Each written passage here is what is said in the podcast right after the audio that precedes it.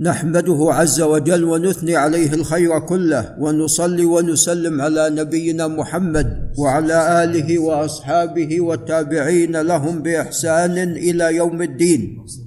قال الإمام مجد الدين أبو البركات عبد السلام بن عبد الله المعروف بابن تيمية الحراني رحمه الله تعالى في كتابه المنتقى. قال باب قراءة سورتين في ركعة وقراءة بعض سورة أي في ركعة وتنكيس السور في ترتيبها وجواز تكريرها. هذه أربعة مسائل. المسألة الأولى هل يشرع قراءة سورتين فأكثر في ركعة واحدة؟ نعم هذا أمر مشروع. لا بأس أن تقرأ سورتين وثلاث وأربع وما تيسر. نعم. المسألة الثانية قراءة بعض سورة. أيضا هذا أمر مشروع. فتعلمون أن بعض السور طويلة وبعضها قصير. فالبقرة أطول سورة في القرآن. فلا بأس أن تقرأ بعض آيات من سورة البقرة مثلا. نعم. ولو قرأت آية لا بأس. ولو قرأت بعض آية فلا بأس. لأن الله نعم لأن لأن الله عز وجل قال فاقرأوا ما تيسر منه. فاقرأوا ما تيسر من القرآن. نعم. وقال تنكيس السور في ترتيبها. يعني هل يجوز أنك تقرأ بآل عمران قبل البقرة؟ وهل يجوز أن تقرأ بالنساء قبل ال عمران مثلا؟ وهل يجوز أن تقرأ بالمائدة قبل النساء مثلا؟ هذا لا بأس به. الغالب على الرسول عليه الصلاة والسلام أنه يقرأ سور مرتبة. ولكن جاء في صحيح مسلم يقرأ السور مرتبة كما في ترتيب القرآن. جاء في صحيح الإمام مسلم أنه في ركعة عليه الصلاة والسلام قرأ بالبقرة وبالنساء وبآل عمران. نعم فقدم النساء على آل عمران هذا هو الظاهر. نعم قال وجواز تكريرها. أيضا يجوز أنك تكرر آية أو تكرر سورة. نعم في الركعتين أو في نفس الركعة. في الركعتين كلتيهما أو في نفس الركعة. لا بأس بذلك. قال عن أنس رضي الله تعالى عنه قال كان رجل من الأنصار يؤمهم في مسجد قباء فكان كلما افتتح سورة يقرأ بها لهم في الصلاة مما يقرأ به. افتتح بقل هو الله أحد. فقبل أن يقرأ بالسورة التي يريد أن يقرأ بها بعد الفاتحة يفتتح بسورة الإخلاص ثم يقرأ السورة. نعم. حتى يفرغ منها ثم يقرأ سورة أخرى معها. فكان يصنع ذلك في كل ركعة. فلما أتاهم النبي صلى الله عليه وسلم أخبروه الخبر فقال وما يحملك على لزوم هذه السورة في كل ركعة؟ هو الآن في كل ركعة. بعد الفاتحة يستفتح بالإخلاص. قال إني أحبها.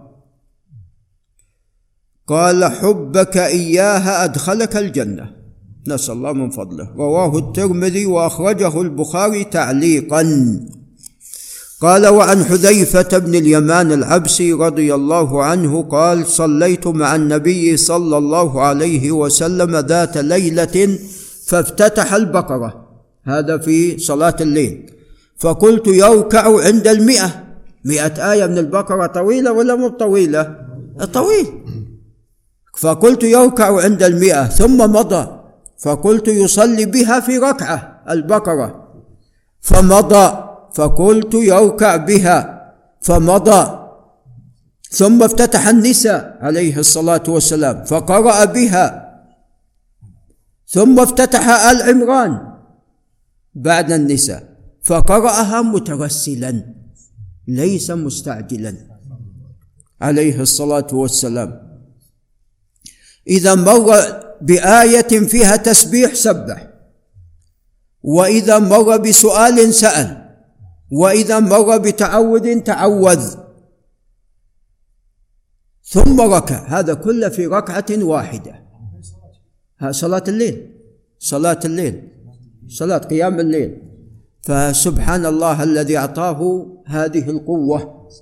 نعم عليه الصلاة والسلام. وقال أبو العباس بن تيمية صح عن عثمان رضي الله عنه أنه كان يوتر بركعة من الليل. يقرأ فيها القرآن كاملا. نعم. فالله عز وجل يعين عبده. نعم. يعني هذا ملاحظ أن الله عز وجل يعين عباده. ولا إنسان يقرأ بال, بال يعني كما تقدم عن نبينا عليه الصلاة والسلام بالبقرة والنساء وآل عمران. يعني كل هذا في ركعة. وإذا مر بآية سؤال سأل وتعوذ تعوذ عليه الصلاة والسلام. وإذا مر بآية تسبيح سبح. نعم. فسبحان الله نعم فالله عز وجل يعين العبد. نعم. قال ثم ركع فجعل يقول سبحان ربي العظيم. وكان ركوعه لعل الأستاذ أبو بكر ينتبه وكان ركوعه نحو من قيامه. نعم. يعني مناسبا للقيام. أنت الآن أطلت في الركعة تطيل في ماذا؟ في الركوع وفي الرفع من الركوع والسجود. بحيث يكون متناسب. فالمقصود والله أعلم ليس أن الركوع بقدر القيام. لا. وإنما يكون مناسبا. أطال في القيام إذا راح يطيل في الركوع نعم. قال وكان ركوعه نحوا من قيامه ثم قال سمع الله لمن حمده ربنا لك الحمد ثم قام قياما طويلا قريبا مما ركع هذه الأركان يساوي بينها الركوع والرفع منه والسجود والرفع منه. أما القيام الأول هذا هو أطول ما في الصلاة ثم يليه التشهد. نعم. قال ثم سجد. فقال سبحان ربي الأعلى. فكان سجوده قريبا من قيامه. رواه أحمد ومسلم والنسائي. قال وعن رجل قال وعن رجل من جهينة وهم من قضاعة أنه سمع النبي صلى الله عليه وسلم يقرأ في الصبح إذا زلزلت الأرض في الركعتين كلتيهما. هذا فيه تكرار السورة. قال فلا أدري أنسي رسول الله صلى الله عليه وسلم أم قرأ ذلك عمدا؟ رواه أبو داود. وبعض أهل العلم قواه وبعض أهل العلم يعني أنا في يعني في نفسي شيء من ثبوت هذا الحديث وإنما الثابت أصل هذا الحديث والله أعلم هو قراءة آه، سورة الفلق بالركعة الأولى من صلاة الصبح وكان ذلك في سفر وقراءة سورة الناس في الركعة الثانية من صلاة الصبح. نعم. ولو قرأ نعم أعاد السورة كما تقدم فلا بأس سواء في ركعتين أو في ركعة أو كرر آية في ركعة أو في الركعة الثانية كل هذا لا بأس.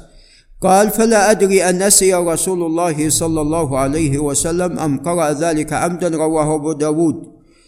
قال وعن ابن عباس رضي الله عنهما أن النبي صلى الله عليه وسلم كان يقرأ في ركعتي الفجر. المقصود السنة الراتبة. في الأولى منهما قولوا آمنا بالله وما أنزل إلينا. الآية. في البقرة وفي الآخرة آمنا بالله واشهد بأننا مسلمون. الآية التي في آل عمران. وفي رواية كان يقرأ في ركعتي الفجر قولوا آمنا بالله وما أنزل إلينا. والتي في آل عمران تعالوا إلى كلمة سواء بيننا وبينكم. رواهما أحمد ومسلم. هذا بالإضافة إلى أنه كان يقرأ أحيانا بقل يا أيها الكافرون وفي الركعة الثانية بقل هو أحد قل هو الله أحد. ولعل نقف عند هنا. هذا وبالله تعالى التوفيق. آمين.